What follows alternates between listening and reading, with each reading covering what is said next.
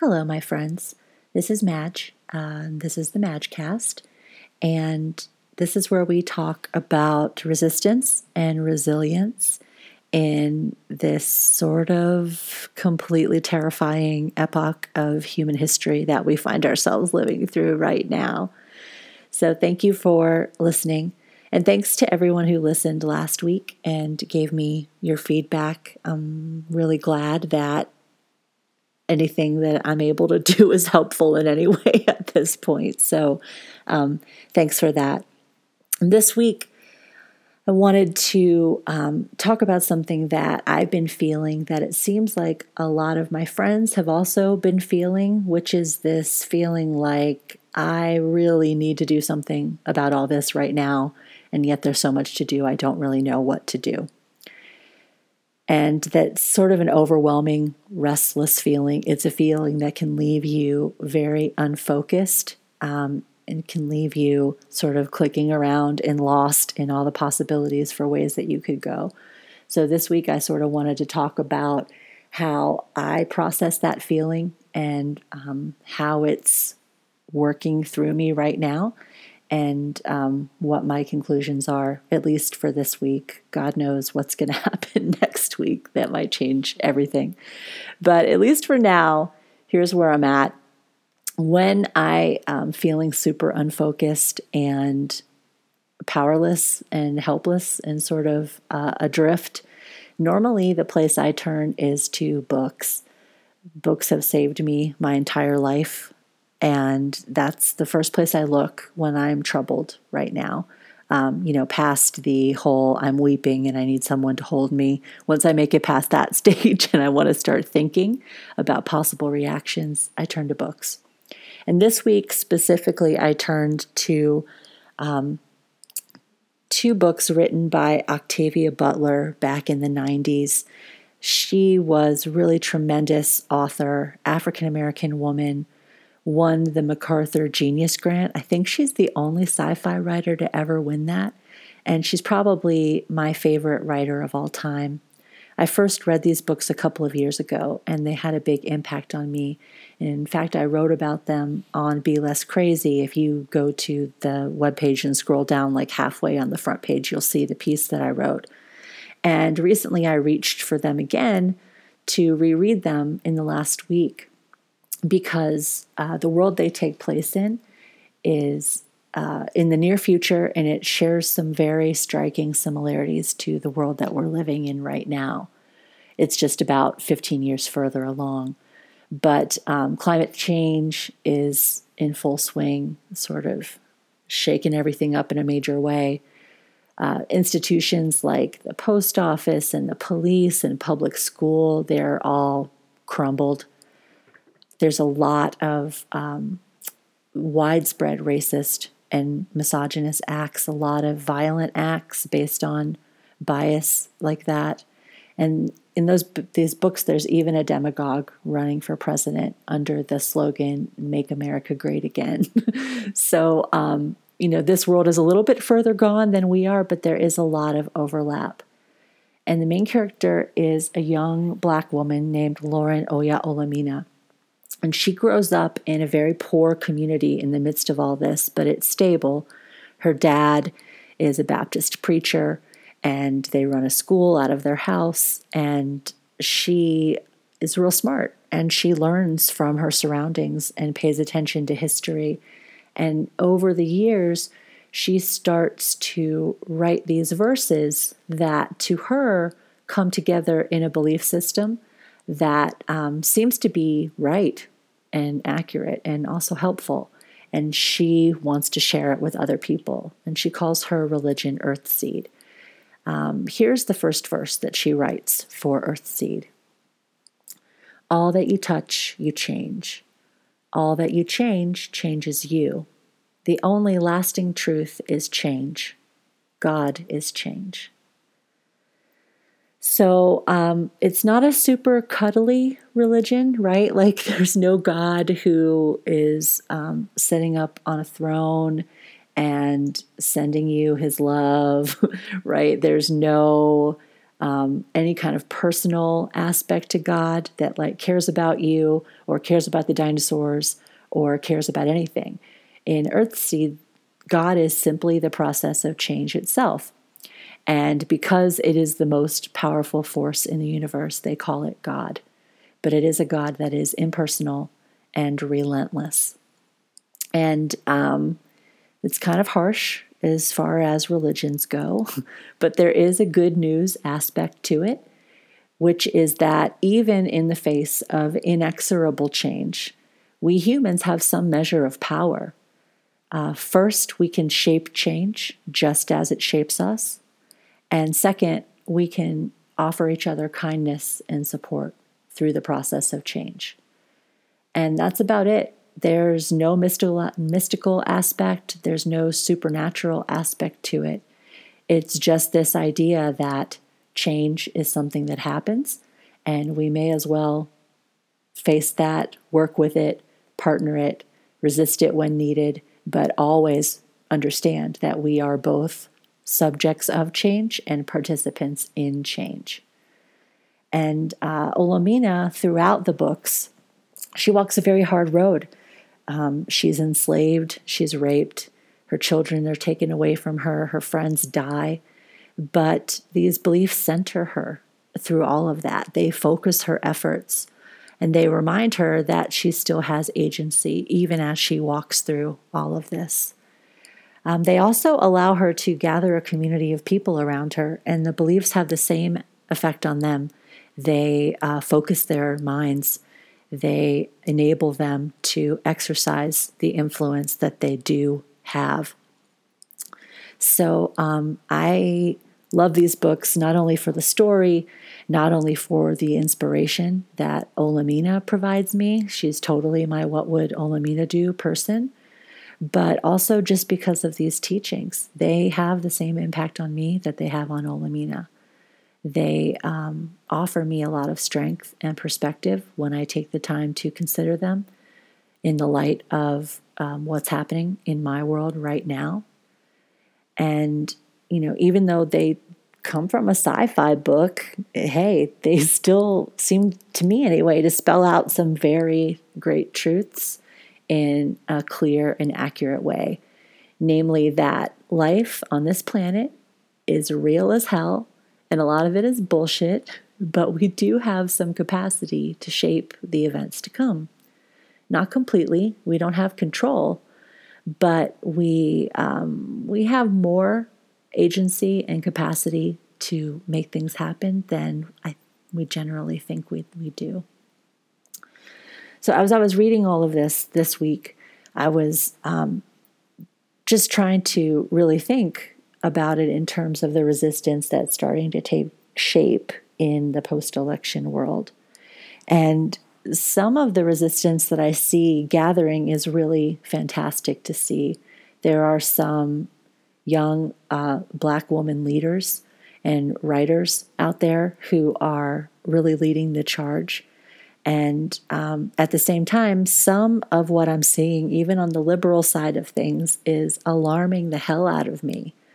Uh, specifically, the thing that's alarming to me is the liberals who are calling for an end to what they call identity politics. Um, and, and the thing that gets me is that it's taking a position as though what's wrong with the world is that we're focusing too much on the rights of women and too much on Black people and Brown people and immigrants and Indigenous peoples and transgender and gay and lesbian and queer folks.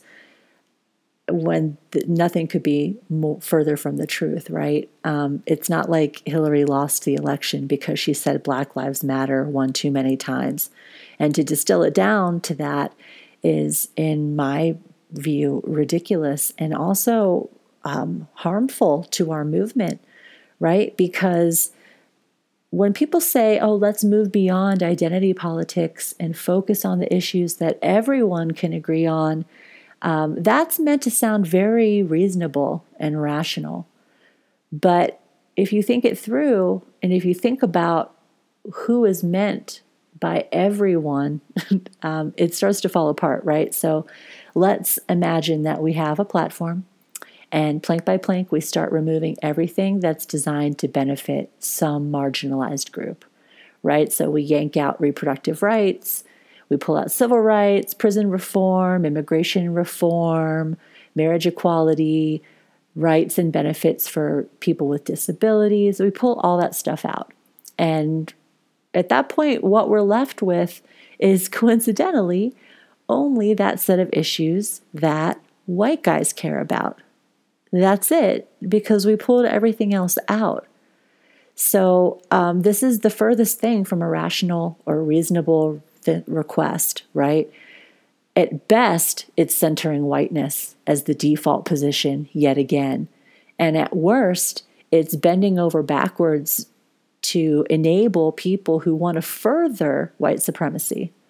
So, um, either way, it's just sort of preemptively giving in to Trump's agenda, right? It's uh, buying into the narrative that diversity and thinking about what other people need makes America weak.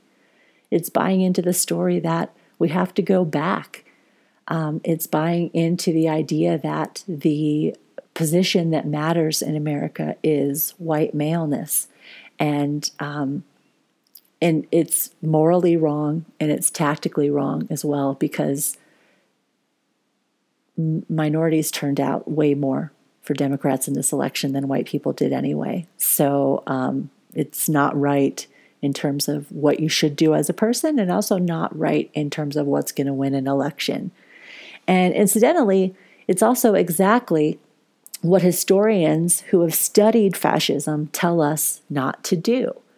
So uh, there's a historian at Yale named Timothy Snyder who came out last week with a list of 20 things to do now that totalitarianism is balls out, straight headed for us. And I'll post the link to the rest of that piece in the show notes. But the very first item on his list is this Do not obey in advance. Much of the power of authoritarianism is freely given, in times like these, individuals think ahead about what a more repressive government will want and then start to do it without being asked. You've already done this, haven't you? Stop. Anticipatory obedience teaches authorities what is possible and accelerates unfreedom. So, yeah, um, we need to keep this in mind as we build this resistance, right? We can't just roll over on policies designed to protect the rights of marginalized people because it seems like the right thing to do if we want to win the next election. We can't sell each other out, right?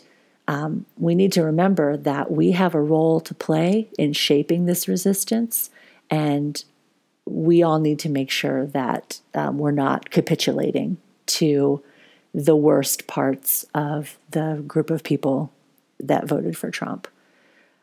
I'm not saying that we can't reach out to people in empathy and understanding, but that is not the same thing as um, selling each other out. So, all right, um, I have another earth seed verse here before we get into the last part of the podcast, and that is this A victim of God may, through learning and adaptation, become a partner of God. A victim of God may, through forethought and planning, become a shaper of God. Or a victim of God may, through short sightedness and fear, remain God's victim, God's plaything, God's prey.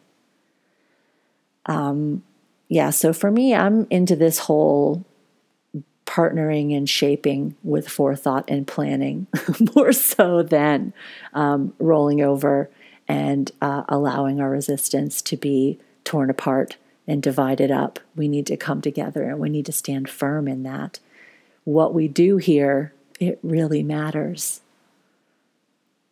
So, um, right up until now, we've been talking about this sort of radical concept that what a person does matters, right? Because we're not really taught that what we do matters that much we're sort of taught that big, important things happen out there somewhere in another place, a place that we are not. And um, to turn that on its head and to really understand that things that we do every day in our lives contribute to creating the world we want to live in. Um, it's a big thing to let in. But once we do start to let that in, that the next question becomes okay, if what I do matters, then what the hell do I do? and um, clearly, there's not any easy answer to that. Um, I really wish that I could write a listicle and then we could all just do the stuff on it and then we'll be good. But this isn't a simple situation and it's not going to be solved in any kind of jiffy ultimately, any resolution that we achieve is going to take a lot of time and effort, and any success that we have is going to come from a diversity of efforts and tactics and ideas. So, in my opinion, the first and most important thing that we need to do is to set ourselves up for a long haul. And that basically comes down to three things.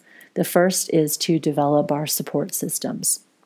Um, so that is, you know, figuring out how to take care of ourselves, how to show up strong, and uh, continue to have energy to fight over the coming months and years that we're going to need to fight.